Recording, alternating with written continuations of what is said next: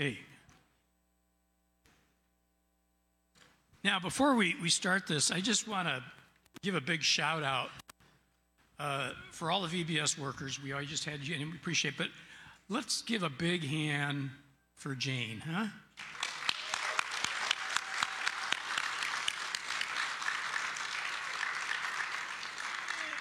And I think we misplaced her already. She went out and hid. And so, but we like to give her special recognition. And she doesn't like it because she wants everybody else to get recognition. So, anyhow, at this time, kids are dismissed. Preschool, kindergarten go this direction. First through sixth grade go out this direction. And you, you kids are going to have a lot better time where we're releasing you than here. And so, and then uh, I think Jim has got the older kids yet. You know, so if you want to follow Jim out, you can do that.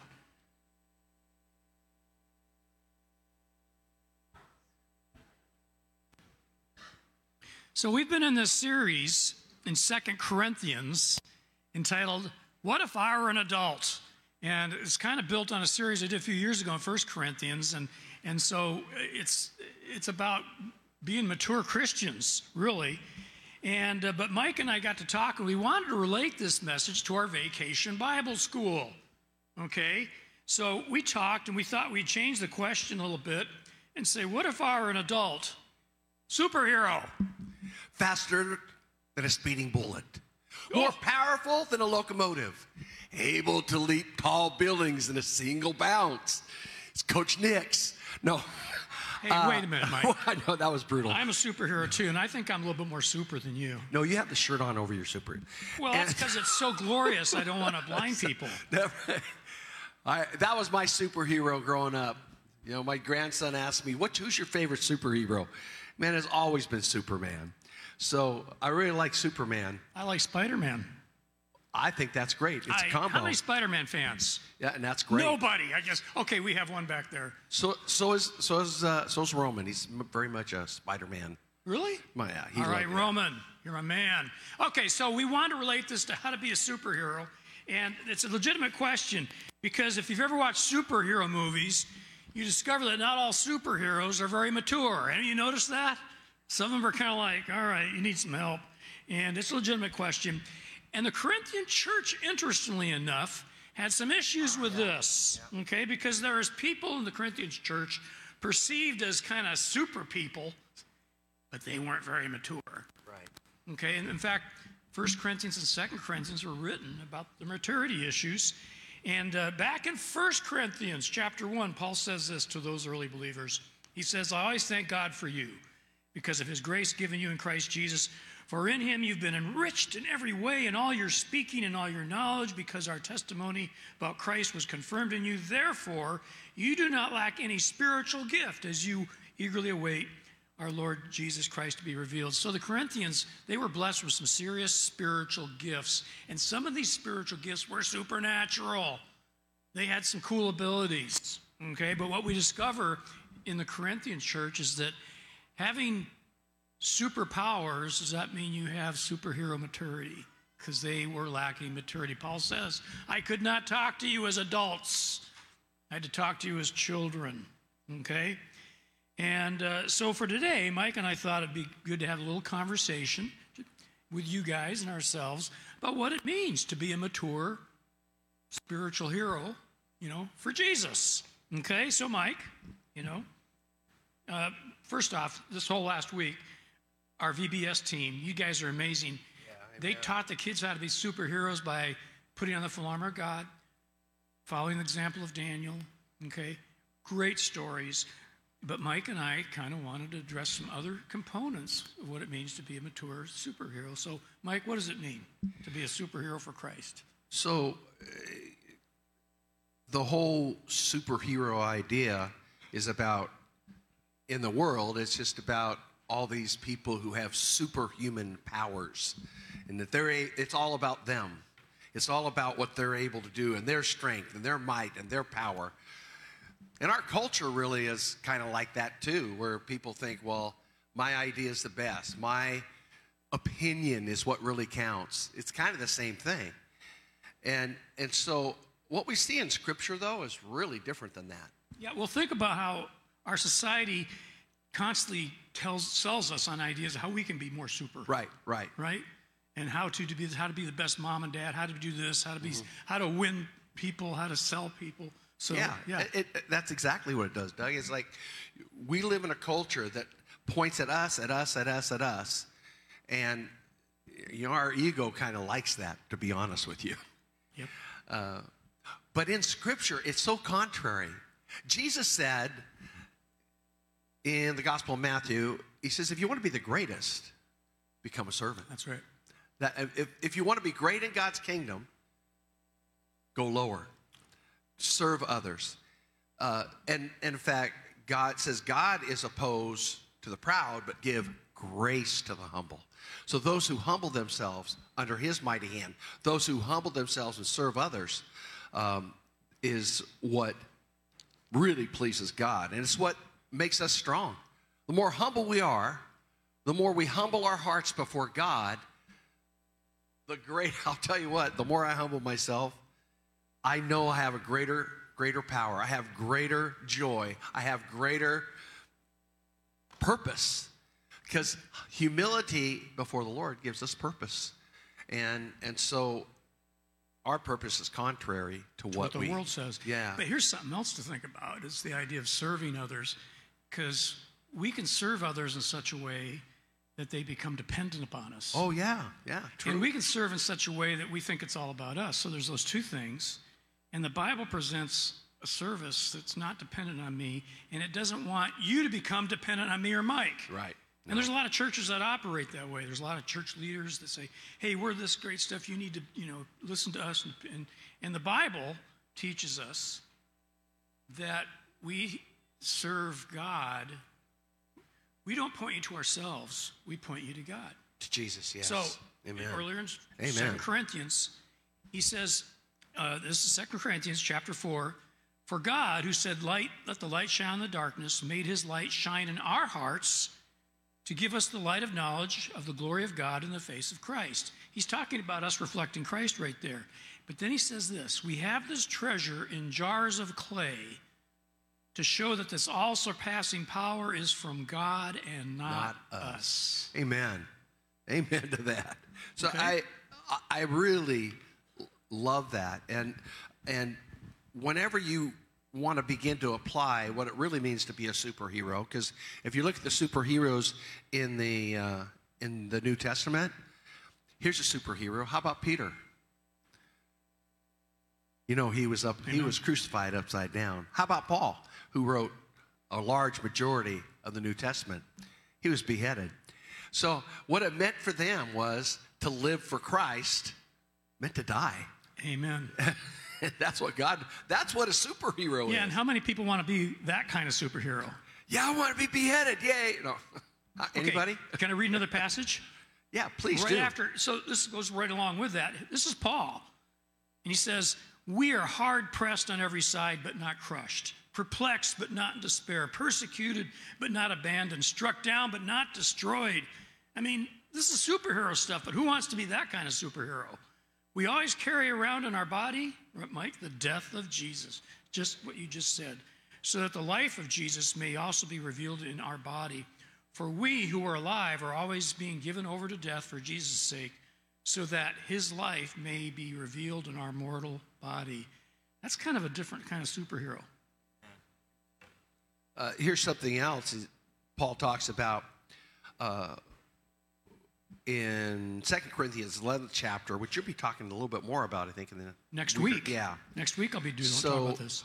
uh, this is what he boasts about. It, it's it's mind-boggling to me uh, what anyone else dares to boast about. I am speaking as a fool. I also dare to boast about. Are they Hebrews? So am I. Are they Israelites? So so am I. Are they Abraham's descendants? So am I. Are they servants of Christ? I am out of my mind to talk like this. I am more. I have worked much harder, been in prison more frequently, been flogged more severely, been exposed to death again and again. He is boasting about what God has allowed him to go through. He's saying, I've been flogged, I've been beaten. Praise God. How many of you, how many of us really say, Wow, God, I just want to be beaten for you? Anybody? That's what Paul um, boasted about. That next verse is pretty good.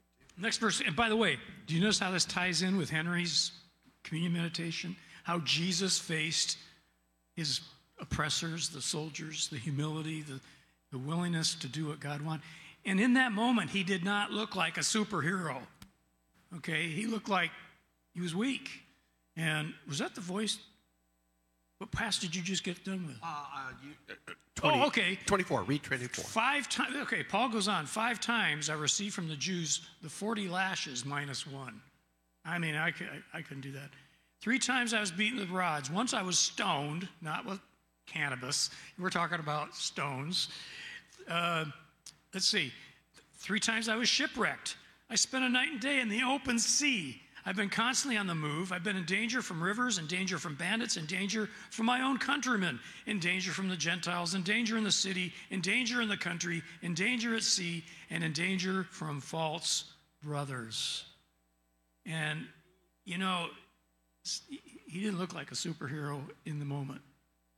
But the Corinthian church had these people who were, uh, they elevated them. The people, they elevated them. This guy's an, an incredible apostle. He's better than you. He's doing this, he's doing that, he's doing the other. And this is what Paul says in response to that, the things we've already read. Paul says in the 27th verse, uh, 2 Corinthians 11, I have labored and toiled, and I've gone without sleep. I've known hunger and thirst and have gone without food. I've been cold and naked. Besides everything else, I face daily the pressure of my concern for all the churches. Who is weak and I do not feel weak? Who is led into sin and I do not inwardly burn? Here's what I want you to remember Paul says, If I must boast, I will boast of the things that show my weakness. Amen. That's what he's, he's not that I'm all strong and I'm all that but he boasts in his weakness. As believers, that's where God wants us on our knees, on our face before Him, to humble our hearts under the mighty hand of God, because God is drawn to those who will humble their hearts. Absolutely drawn. Uh, I want to read one more scripture after you're done with this next one. Okay, so next week, I hope you come back. We're going to talk about how a mature Christian knows how to discern true spiritual authority and what that really means is a mature Christian knows that the Bible is the Word of God. But we need to understand the Bible was written by people, by men, and some women for that matter. And these men and women, Paul included, were just superheroes for God. Mm-hmm. Okay? Yeah. They had special revelation. They had a connection with God that no one else had. Okay? And it was amazing. And it, it, it makes the Bible a special book that no other faith, no other spirituality, no other philosophy has. It's from God through these men. But you would think that if God were going to speak through someone, they would be these shiny super, superheroes with capes and powers. That's not what we see. One of the defining characteristics, qualified uh, evidences that these guys are really speaking from God is their weaknesses. And that's why Paul says this in 2 Corinthians 12. He says, To keep me from being conceited because of these surpassing great revelations, there was given me a thorn in the flesh, a messenger of Satan to torment me. Three times I pleaded with the Lord to take it away from me, and he said to me, My grace is sufficient for you, for my power is made perfect in weakness. Therefore, I will boast all the more gladly about my weaknesses, so that Christ's power may rest on me. That is why, for Christ's sake, I delight in weaknesses, in insults, and hardships, and persecutions, and difficulties. For when I am weak, then I am strong. And that same principle goes for us. We want to reflect Christ to the world. We need to be willing to be seen as weak people so that God's power and glory reflects through us. In one of my, I've quoted it often here in the book of Hebrews, the writer of book of Hebrews goes through that 11th chapter, and he's saying these mighty people of God. God used uh, used a man and he put his staff over the sea and the Red Sea parted and they raised people were raised from the dead and people God did mighty things. He talks about all these incredible things that God did and used a vessel to do that. But he ends the 11th chapter and if you it's the Hall of Fame of faith, the people of faith. I encourage you to read it if you haven't. He said, after he gets through, he says that others experienced mockings and scourgings, yes, also chains and imprisonment. They were stoned, they were sawn in two, they were tempted, they were put to death with a sword. They went about in sheepskins and goatskins, being destitute, afflicted, ill treated, men of whom the world was not worthy. Think about that. They're living, they're living in caves, they have nothing to eat. And yet, the writer says the world wasn't even worthy of them, wandering in deserts and mountains and caves and holes in the ground. And all these, having gained approval through their faith, didn't receive what was promised in this life. Some of you have been praying, and maybe you're praying for something God hasn't answered it yet. Uh, I just encourage you to keep praying. I encourage you to see what God wants to do in you, in yourself. Finally, this is Philippians. Can I do Philippians? Yep. You got another scripture? I'll, you no, I just have a uh, closing comment. That's good. Philippians, Paul says this. This is incredible. Do nothing from selfishness or empty conceit, but with humility, there's that word, humility of mind, regard one another as more important than yourselves. I got to tell you, that's hard to do sometimes. Do not merely look out for your own personal interest, but also for the interest of others. Have this attitude in yourselves, which was also in Christ Jesus, who, although he existed in the form of God, did not regard equality with God a thing to be grasped. My lands. But emptied himself, taking the form of a bondservant, and being made in the likeness of men, being found in appearance as a man, he humbled himself by becoming obedient to the point of death, even death on a cross. Amen. That is a superhero right there. Amen. Being willing to lay your life down, being willing to do what it is God's called you to do. No matter what we see, we do what God wants. Amen. We could almost end on that, Mike. Thank you. You got anything else? Because I'm about to bring it home. No, I want you to just All right. do it. Here's the deal. There are people out there who need rescuing. They need a superhero. They need someone who died on the cross and rose from the dead and did exactly what Mike just described. They need that superhero, and that superhero is not me. It's not Mike. It's not you. But the only way they're going to see Jesus is through you and me. We need to experience God. We need to reflect Christ. And that's what a true superhero for Jesus looks like. Amen? Let's all be standing for a closing word of prayer. Father, we just thank you for the lessons these kids have learned and the workers. That is just so exciting. And we thank you today for us being challenged to be true followers of you. And Father, we know that we don't have the energy, the strength, the power, the endurance to face weaknesses on our own.